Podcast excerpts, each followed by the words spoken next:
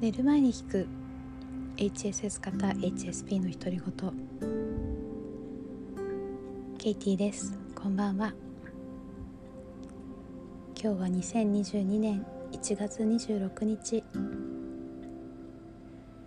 かがお過ごしですか？今日は実は私の大好きな友達の誕生日なんですね。なのでちょっと友情についてお話ししたいと思います。いつもあのお話ししてるアメリカ人の友達なんですけど大学の時に同じ授業を取って知り合ったのでもう20年以上友達なんですが本当にあの長続きする友達私いなくて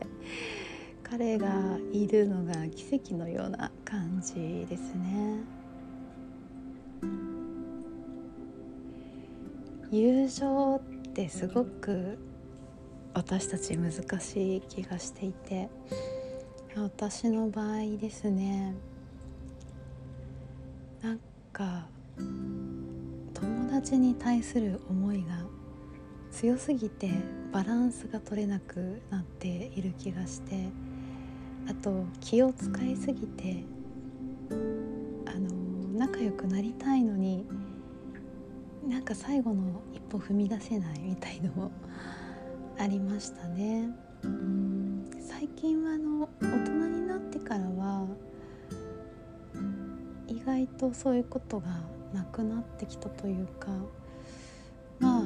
のね、ずっと一緒にいる人ってあまりいないので、まあ、趣味のところで知り合った人とかも適度に付き合っていけるようになったわけなんですけどうんなんだろう。それでもあのそうですね。なんかこの人すごく素敵だなって思うと上司でも同僚でも後輩でもなんかあのものすごくあれなんですよね。なんていうかな。まあなんか例えばあの一緒に働いてる同僚がいてですごく仲良くって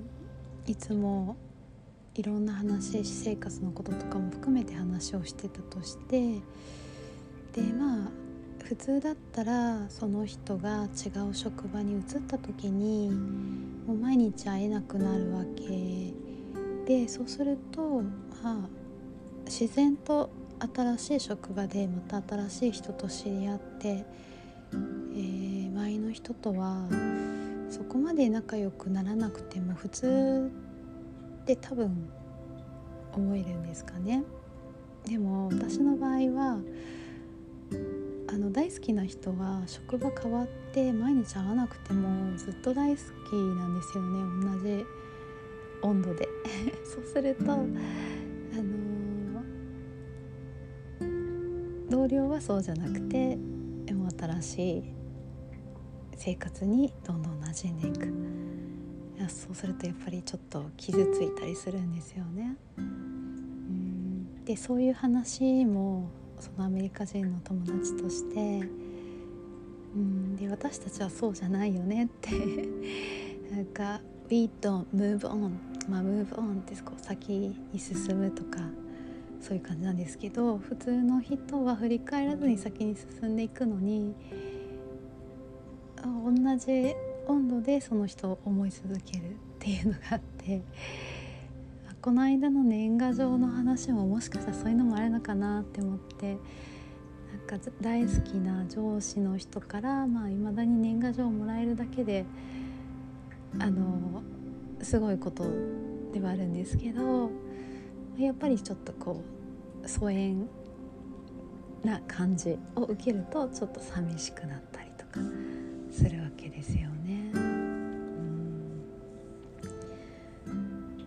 でも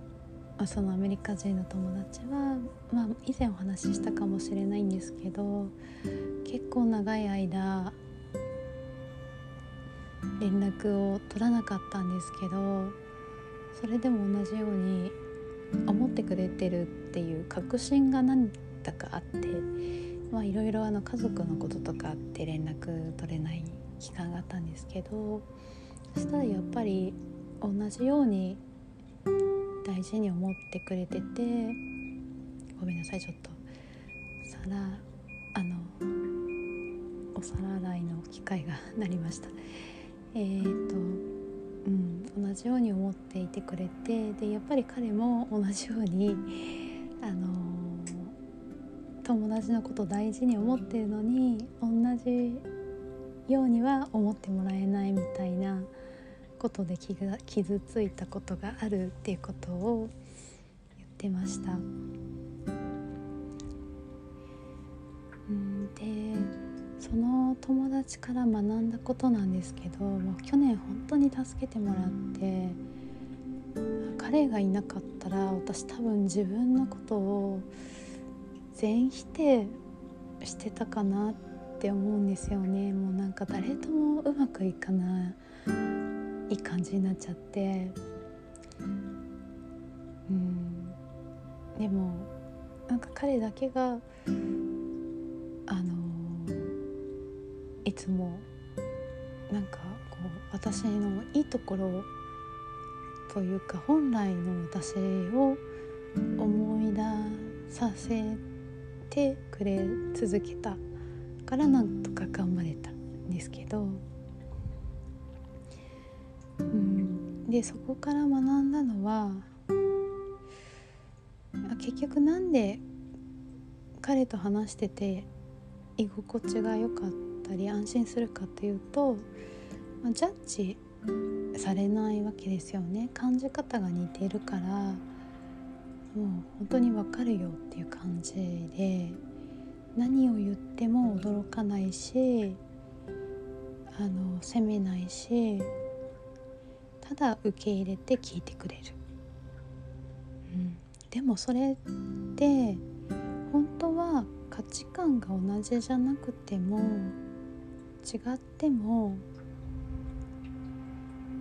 できることなんですよね。別に HSS 型 HSP 同士じゃなくても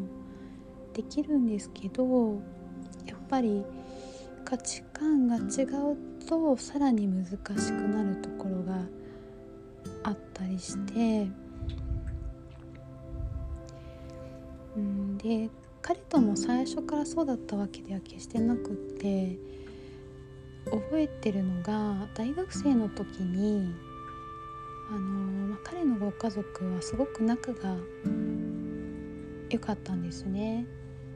でお母さんが、ま、残念ながら亡くなられてしまったんですけどあの大学生の時にクリスマス休暇の時にあの実家に遊びに行ったことがあってでお母さん再婚されてて義理のお父さんとお兄さんがいるんですけどあのそのご家族とも仲がいいし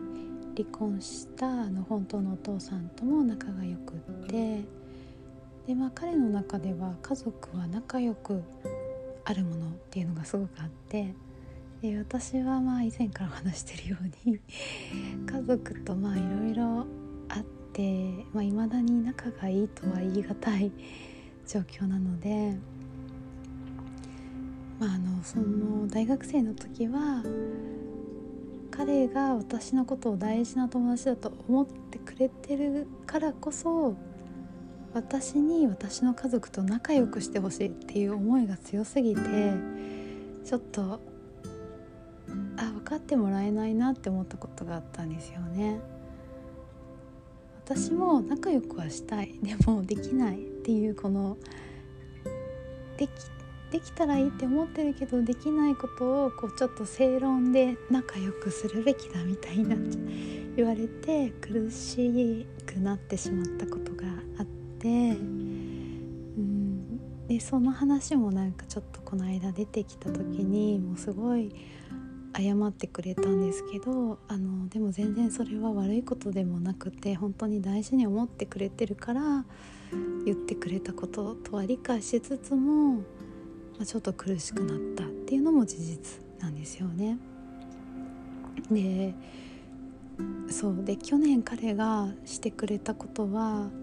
そういう多分自分が自分の価値観ではもしかしたらおかしいなって思うこともあったかもしれないんですけど本当にただただ私の話を聞いてくれたんですね。で結局友達にできることってそういうことなんだっていうのがよく分かってあの誰かに相談されたりとか誰かが苦しんでる時って私たちすごくその人のためになりたいって思うじゃないですか。どんなアドバイスしてあげたらいいんだろうとか代わりに問題解決してあげたいとか思ったりするんですけどあの、なんか結構逆にそれは邪魔でそういうことは考えなくてよくってあの、聞いてる時にどんなアドバイスしようとかどうやって慰めてあげようって思うとなんかちゃんとあるがまま聞けなくなっちゃうことがあるんですよね。うん、だからただただ全身全霊で聞いてあげる。あこれは本当に癒されます。私も本当に聞いてもらってそのエネルギーを感じてでもう去年から自分もそうありたいと思って実践してるんですけどでも うまくいってる時もあると思うけど、まあ、いってない時もあるかもしれないんですけど、まあ、これはあのティクナ・タン先生タイも言っていたことでただあの大事な人のためにできることはただそこにいることただ聞くことだけなんですね。アドバイスすることでも何か手を差し伸べる、まあ、手を差し伸べるにもいろいろあるんですけどなんか物理的に何かをするっていうことではなくて物理、うん、本当にそこに一緒にいて話を聞いてあげること。